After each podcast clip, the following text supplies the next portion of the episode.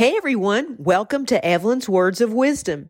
I'm Dr. Billy J. Minton, and I'm with my beautiful mother, Evelyn. Mom, how are you this afternoon?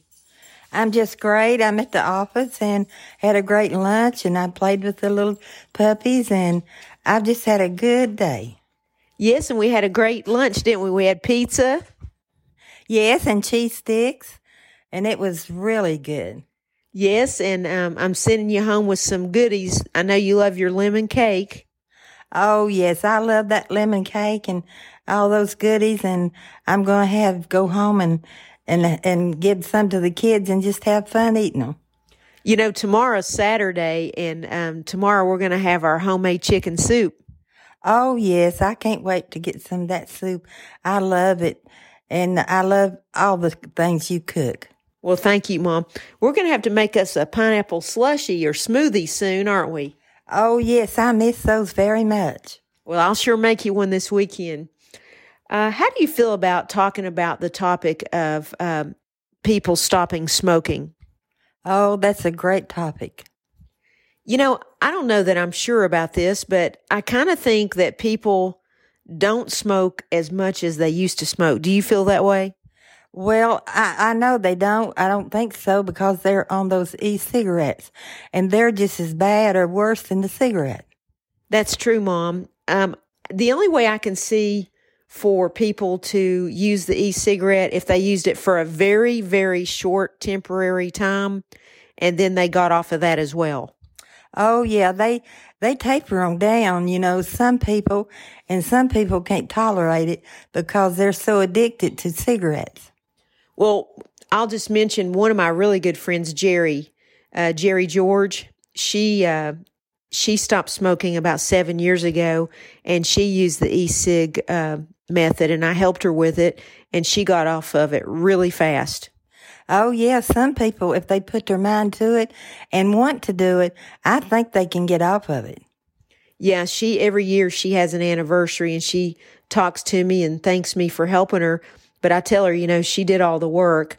But I'm really proud of Jerry George for for stopping smoking. That was a big deal for her, and um, I'm proud of her because she doesn't use that e-cigarette either. Yes, uh, everyone that I know, even my family, I really, really tell them to quit smoking because that's what my husband passed for smoking uh, cigarettes. That's right, Mom. You know, um, you and I, I'm, I'm sure there's a lot of other people, but I know for sure you and I don't smoke and I can't stand cigarette smoking. Oh, I don't either. It just, it makes me sick even to smell it. Me too. If, if I even get around someone that's been smoking, I feel like I'm wearing it. I can smell it and feel it off of them. It feels like I get a film on my face. I've literally had to go home and take a shower before being around somebody that was covered in cigarette smoke. Yeah, it clings to your clothes, and the people around you can get uh, cancer, lung cancer, anything, and they don't have to smoke. Well, what I'd like to say is the people listening to our podcast, if you or someone you know smokes, please stop now because I care about you. My mom cares about you. I don't have to meet you or know you to care about you. I care about people and I don't want to see anyone go down the bad road of getting lung cancer. And nicotine addiction, it's one of the most difficult addictions to overcome. Yeah, I've never had addiction with anything, but people tells me that it, it is really bad to get off of it. Mom, I'm I'm designed just like you and I'm really glad of that because I'm not addicted to anything either, but nicotine addiction is stronger than heroin addiction. Can you believe that? Oh, yes, I believe that because it's it's really bad for you. So I'm really glad that you and I can basically take or leave anything and we don't have to worry about developing an addiction. I don't drink either. I, I don't drink alcohol at all. No, I don't either. I don't, I don't like drinking, smoking, or picking up any bad habits. You know, you were speaking about dad. He started smoking cigarettes when he joined the uh, United States Navy when he was 17. Yes, he did. Daddy told me he smoked for 42 years, and um, I'll never forget the day um, I kept telling his physician he was sick, and we got that call, and they told me to bring him immediately to the hospital. he had a, a blockage in his carotid artery. And after they did the surgery, they did a chest scan, and that's when they found the uh, the spot on his lung. Oh yeah, and it sure did spread uh, fast too. Yes, the type of uh, lung cancer that he had was called small cell, and it's they also call it oat cell because it spreads very quickly. Yes, it does.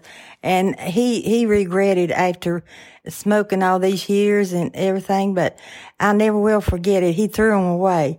And I, I told him, I said, I think it's a little late. Yeah, I remember uh, driving you and Daddy to the hospital to get him in for surgery because I was literally in the grocery store when the phone call came to me, and I just pushed my cart out of the way and walked out of the store, and it was full, and um, came and got you and Dad, and we, you and I took him to the hospital for his surgery, and he smoked for 42 years, and I remember as we were driving to the hospital, he threw his pack of cigarettes and lighter at me, and he said, "I will never smoke again." Yeah, that's what he said. So he never did. I know. I can't believe my dad smoked 42 years and the minute he quits, he's putting them, he's actually putting it in my hand. Oh yes, he, he just, he's the kind of guy that, that you couldn't tell him anything and he wouldn't take your advice. And I begged him and begged him to quit smoking. He wouldn't. And he told me to mind my own business. well, dad, um, he suffered for 15 months and we suffered along with him, didn't we? Oh yes, I had to quit my job and and take care of him, and and I just you know I didn't want him to to you know for me not to take care of him. I wanted to take care of him as long as I could. That's true, and and Linda and I helped you a lot. We were there. Uh, we just pretty much had a bed right outside of his door, and um, I moved in with you to help take care of him after Brenda had passed away. And um, it was a very sad time in the early 90s, Mom. It, the, from 1993 through 97 was very, very sad for us. Oh, yes, it was. It was just one bad thing after another. Yeah. Um, my last grandmother, which today is uh, Mamaw Johnson's birthday, um, she uh, was my favorite grandmother. And um, she today's her birthday and she passed away uh, in 1992 in October, and I had moved home in June of 92 from Atlanta from uh, getting my doctorate degree at Mercer. And then Brenda died December 93, and then Daddy died September 97. So the 90s were very tough for our family. And it's just one decade that I've kind of erased from my mind because I don't even I think my brain just did it for protection. I, I don't even remember everything, and I don't even like to think about the 90s. No, I don't either. It just, you just need to go on with your life and, and pray and, and, uh, you know, pray to God to let you have a better life. That's true. Dad passed away September the 17th, 1997, and he was 69 years old. And the last thing he said to me, Mom, was this. He said, he said, Billy, I love you and take care of your mother. And my exact words to him is, I will, and Daddy, I love you with all my heart. And do you know that I remember walking out of his room down the hallway? That hallway was narrow. And mom, I knew for sure I'd never see him again. And I did not turn around and I cried my eyes out down that hallway. Yeah, I remember that. And he didn't last long after that. No. And you know, um, there's something I remember in the middle of his sickness that he said to me. I'll never forget this ever.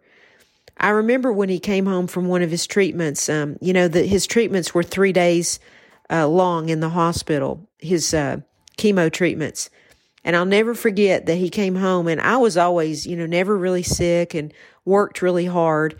He never saw me laying down or sitting down. I was always standing up. And I remember he came home and saw me laying across your bed and I said, Dad, you need to get away from me because I, I'm sick. I think I have the flu. And here's a man with cancer that just gets home from a chemo treatment for three days. And he looks at me, his daughter, and says, Honey, if I could be sick for you, I would. Mom, that blew my mind because here he had cancer and he was telling me how much he loved me and he wished he could be sick for me. He's just that kind of person. He loved you and and his children more than anything. It's just still hard for me to believe that he passed away all those years ago. There's just so many things that I've missed sharing with my dad since he passed away. And, you know, I was only 31 years old when he died and I kind of felt cheated like I didn't have enough years as an adult with my dad. We had such a strong bond and I can only imagine how much deeper it would have developed, you know, as I got older. Oh yeah, he he just loved you children and uh and he just you know he wanted to be with you and take care of you and he's a wonderful dad. You know, um he was so proud of me that it embarrassed me. He would ask me to come to his office and I would wonder, wonder what he needs or if something's wrong. And it took me a long time to figure out. He just wanted me there to show me off to all of his, his, uh, workers, all of the guys that work for him. It just, looking back, you know, it just, I never had somebody be so proud of me besides you and daddy. Oh yeah. You had a lot of people proud of you. You just didn't uh, pay attention to it, but he, we, we sure are proud of you. Well, I had all these dreams of having my dad beside of me throughout my career and, you know, asking him for guidance and feeling his strong love. But, you know, even now I can feel his blood flowing through my veins. Oh yeah, you can, you can just think about him and, you know, and, uh, he just seems near to you. Every time I'd see my dad, he always asked me to sit down and tell him about my day. And he really wanted to know about my everyday and how I was doing.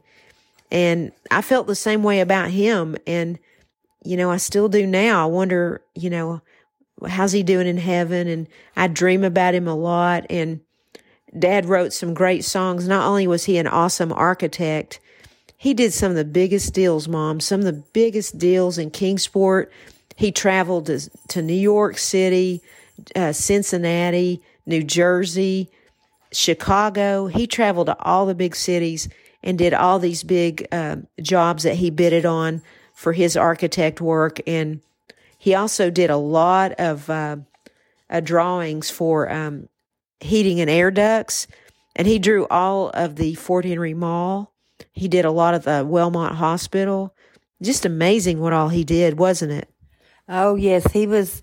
He was really de- he he was really good at his job, and he did he did all the big jobs. Um, you know, he was uh, literally a genius, and um, I'm really proud of Dad.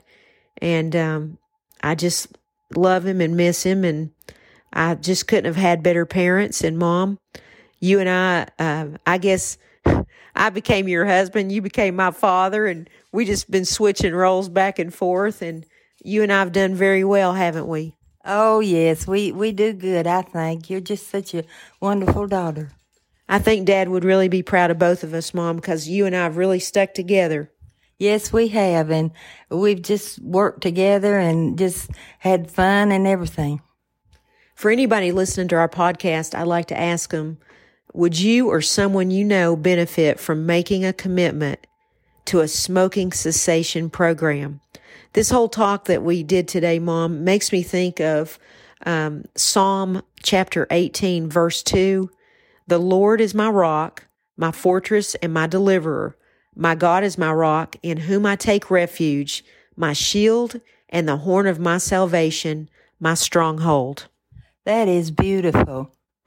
Would you like to say a prayer with me before we close our podcast? Oh, yeah, that'd be wonderful. Dear Heavenly Father, thank you for this beautiful day. Thank you for the opportunity for my mother and I to have fellowship and to be able to come together and think about my dad and, and talk about how much we miss and love him and remember him and remember my grandmother because today's her birthday and she's in heaven alongside my father.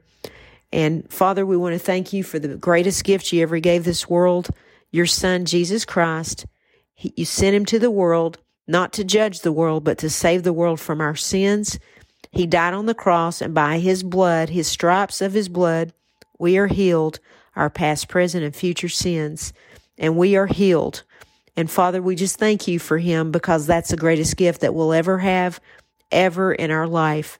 Thank you for everything that you do. We ask that you continue to guide us so that we can make the right decisions to help other people and to pave our path to come to heaven. we know that uh, once we're saved, that that our salvation is sealed with you, Lord, and we know that you've prepared mansions for uh, all of us, and we know that our eternal home is with you. But the home we here on have on earth, it's your playground, and we're your children, and we're supposed to be here for your enjoyment and pleasure, and to help others learn about you and get to the eternal home in heaven. And Father, we thank you for all these gifts all the blessings and all the miracles you give us. We, we thank you and praise you and ask you for all these things in your precious son's name, Jesus Christ. Amen. Amen. I love your big amens, Mom. Thank you for spending this time with me to do this podcast, and I look forward to our next one. I love you. God bless you, and bye for now. God bless you, and I love you, and bye for now.